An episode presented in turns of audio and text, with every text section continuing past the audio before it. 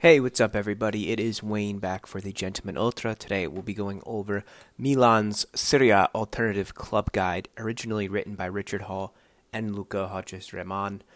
I'm excited to uh, narrate this one uh, because Milan is probably the most historic club in Italian history. I know Juventus fans will be up in arms about that, but there's just something that has like that. Uh, ah, there's something special about Milan, especially in the past 20 years when you think of like Kaká and Pirlo and the Ancelotti days, which, which were just so special for me, even not as a Milan fan, but those are like the true glory days of the new history of the contemporary times, right? So let's pop this one off.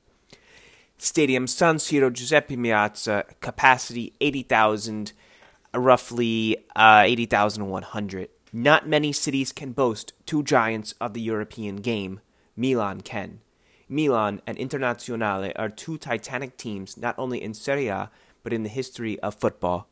These giants also share one of football's most iconic footballing structures, the Giuseppe Meazza, which stages the passionate Derby della Madonnina.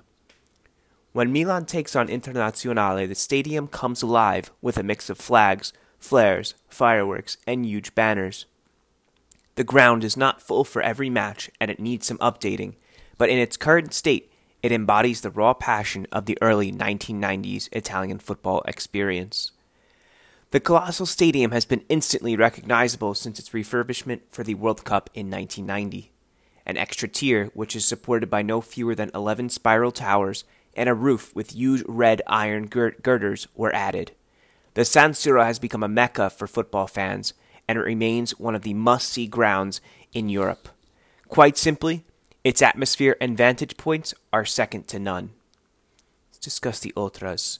The key ultra groups, groups Fossa dei Leoni, or Lion's Den, Commandos Tigre, Brigate Rossonere, Alternativa Rossonera, Guerrieri Ultras Curva Sud Milano, Avanguardia Rossonera, and Curva Sud Milano.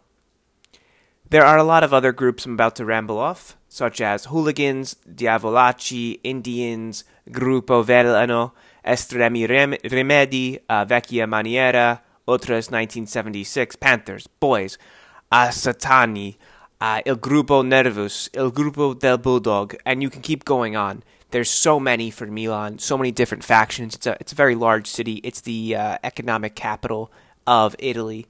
Most would agree on, at least the fashion capital, and then you could say maybe Turin or Milan as the industrial capital. While it is never, never pleasant to see footballers on the end of scathing criticism, when Milan Ultras castigated left back Kevin Constant through the unfurling of a banner during their 1 1 draw with Genoa back in 2013, their exasperation was understandable. Constant, instead of clowning around and being arrogant, respect those who watch your embarrassing performances, read the rebuke. Not only were his performances questionable, but his off field frivolities, including tweeting pictures from a nightclub on the Friday before Milan's clash with Genoa, suggested he was less than committed to honoring the iconic red and black shirt.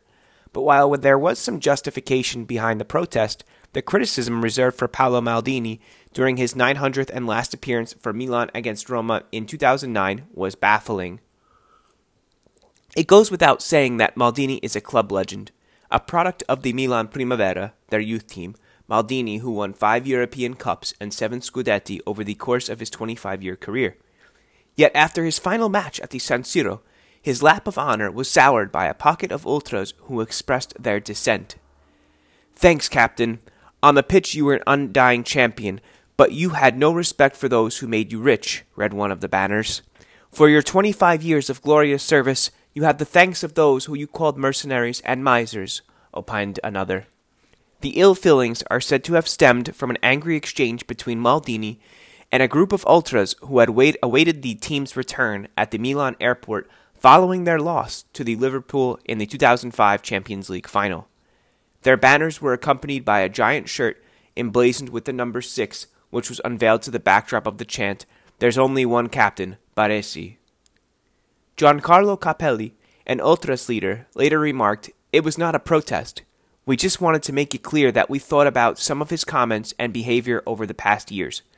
Throughout his career, Maldini had not shied from condemning the Ultras when they had failed to support some of his teammates, and his defense of Silvio Berlusconi's transfer policy also irritated fans.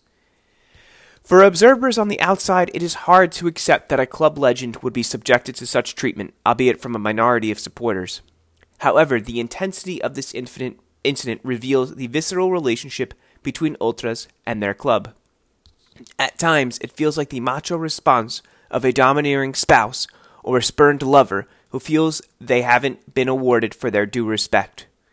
While these actions are highly questionable and a flagrant offense to many a football purist, this aberrant behavior is part of the Ultras' fabric.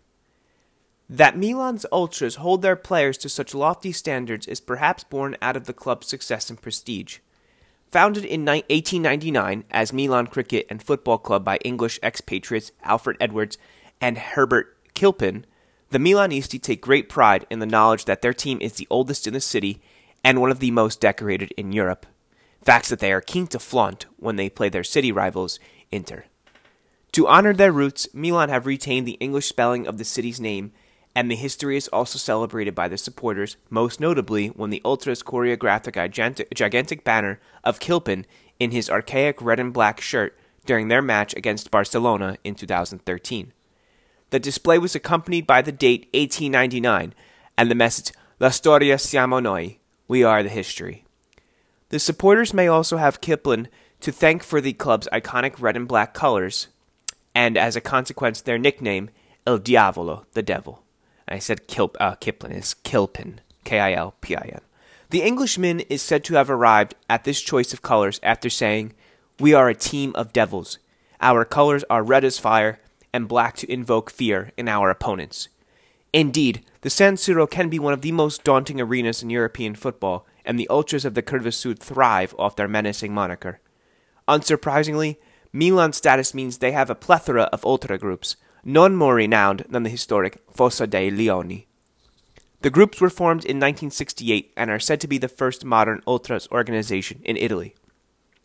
As such, they played something of a pioneering role in the nascent years of the ultra movement. Although Fossa originally resided on Ramp 18 of the Settori Popolari of the San Siro, in 1972 the group shifted to the Curva Sud and became the heartbeat of the Diavolo support. Accompanied by the Brigate Rossonero, founded in 1975, and Commandos Tigre, who joined Brigate and Fossa on the Curva Sud in 1985, they formed a triumvirate that made the Rossoneri support one of the most eclectic on the peninsula. To emphasize Fossa's cult nature, the group had their own song, Leoni Armati, Armed Lions, inspired by the Italian fi- film L'Armata Brancaleone. In 1982, they featured in the Italian film Eccezionale Veramente, in which actor Diego Abatantuono played the role of the group's leader, Donato Ras della Fossa. The Italian ultra movement was inextricably linked with the political activism of the era, but curiously, Fossa never adopted a clear political identity. It is said that some of their members veered towards the left, with images of Che Guevara visible in the San Siro during the group's early years, but many of the groups on the ultra on the Curva Sud have avoided political affiliation. While rifts arose from a difference in ideology between Commandos, Brigate, and Fossa, the group led the Curva for 20 years in relative harmony until Fossa disbanded in 2005. The reason behind Fossa's dissolution once again beggars belief. The story goes, and there are numer- numerous accounts, that during a game between Milan and Juventus in 2005, the group managed to steal a banner from the Juve Ultra group known as Viking. Fossa proceeded to unfurl this banner in the Curva Sud as a trophy of their conquest, but it later emerged rather than stealing the banner, the Milanisti had obtained it senza onore, without honor. The fans hadn't physically fought to steal the banner, and this went against the unwritten rules of the Ultras. The Juventini wanted revenge, and a few days later, a Fossa banner was stolen by Viking and posted on the group's fanzine. The following Sunday, the banners were back in the possession of their owners. Rumors spread that the swap had, be- had been organized in an agreement with the police, a heinous crime in the world of the ultras and shocking news to the other groups in the Curva Sud. Fossa ceased to exist, but the conflict in Curva Sud went on. Internecine warfare infused, or ensued, and Milan fans were shot in the legs. Monza magistrates concluded that the attack was part of an internal war among Rossoneri ultras over merchandising and tickets. Commandos and Brigate lived on, while new groups such as Guerrieri Ultras, formed of ex Fossa members, were born. Their motto, neither red nor black, just black and red, encapsulated their apolitical stance. Their peace was eventually restored, and now the majority of the Curva Sud had united under the umbrella of Curva Sud Milano. Their headquarters lie in the industrial area of San Giovanni, but their members are spread across the length of the peninsula. The infighting, the protests, their unabashed hubris, and the revolving door in which groups forms groups form and a disband appears rather ludicrous. It is bemusing, but undeniably beguiling. In the midst of all the chaos, there are codes and rules that must be followed stringently. It is madness, but there is a meticulous method to the ultras' madness. Imagine Italian football without them. Imagine the San Siro on a Champions League night without the Curva Sud, the match devoid of incessant chanting, flares, smoke, and spectacular choreographies. In 2010, when Manchester United faced Milan in the Champions League knockout phase, Sir Alex Ferguson was left in awe. Not by the superstars on the field, but by the supporters in the terraces. The one thing that's so amazing is that for is that for the first 15 minutes I felt shock, really in shock, because the atmosphere was unbelievable, Ferguson explained. Coupled with the noise when they scored, it unnerved me and it unnerved my players. No matter how much experience you have got, you get drawn in that cauldron of noise. Therein lies the seductive power of these ultras. And now we'll take a look at a classic player, Zvonimir Boban. I just want to say some of these Italian names in this uh, in this piece were pretty difficult, man. Zvonimir Boban was one of the most talented players to play for Milan in the 1990s. An impressive feat considering the status of that team, when talking about Milan's great team, Marco van Basten, Ruud Gullit, Frank Rijkaard, Paolo Maldini, and Franco Baresi are just some of the candidates who are not only classic players, but also bona fide legends of the game. Boban, however, was the heartbeat of this team and is often overlooked. Every accolade has been bestowed on the likes of Maldini and Van Basten, and rightly so, but this talented Croatian is often missed out.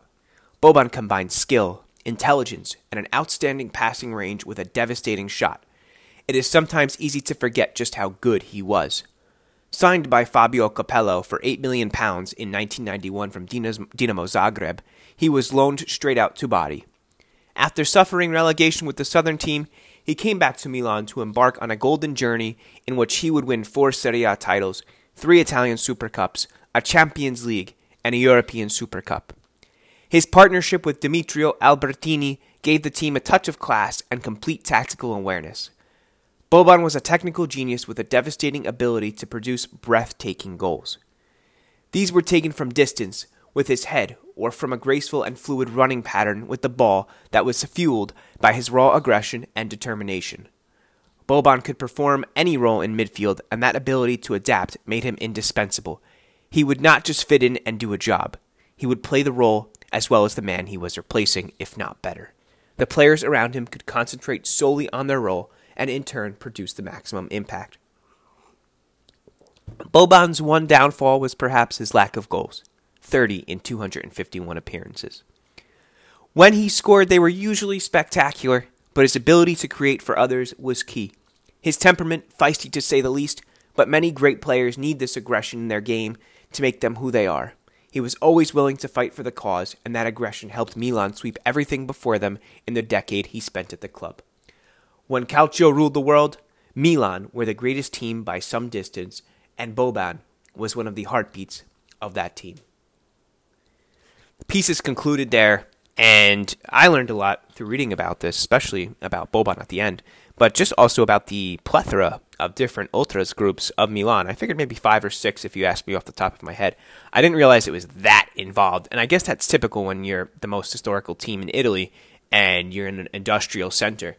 And what always makes me think so much about these teams, which are from industrial cities, is uh, I read a really good uh, excerpt from a book called Football Economics or something like that. It's very good. And uh, it's catered to an American audience. Obviously, I'm American. And it mentions something that when industrial cities were attracting people, it had people from all different, um, you know, around the country or even internationally, right? And the one thing that united all these different immigrant or um, uh, foreign groups or just people from out of the, that city, the one thing that united them was football, which is why Inter and Milan and Juventus grew so quickly. And you look at Manchester and United was, I mean, it's insane to think of their market power, their market share. And where does that stem from? It stems from the Industrial Revolution, which is insane to think about the history of it. And it's totally true here in Milan as well. And um, I've been to the San Siro, had a really crazy experience. So I don't want to get fully into it, but outside the stadium, waited a few hours, saw a few ultras from Roma get arrested, and I ended up sitting right next to the terrace of um, Milan's Curva.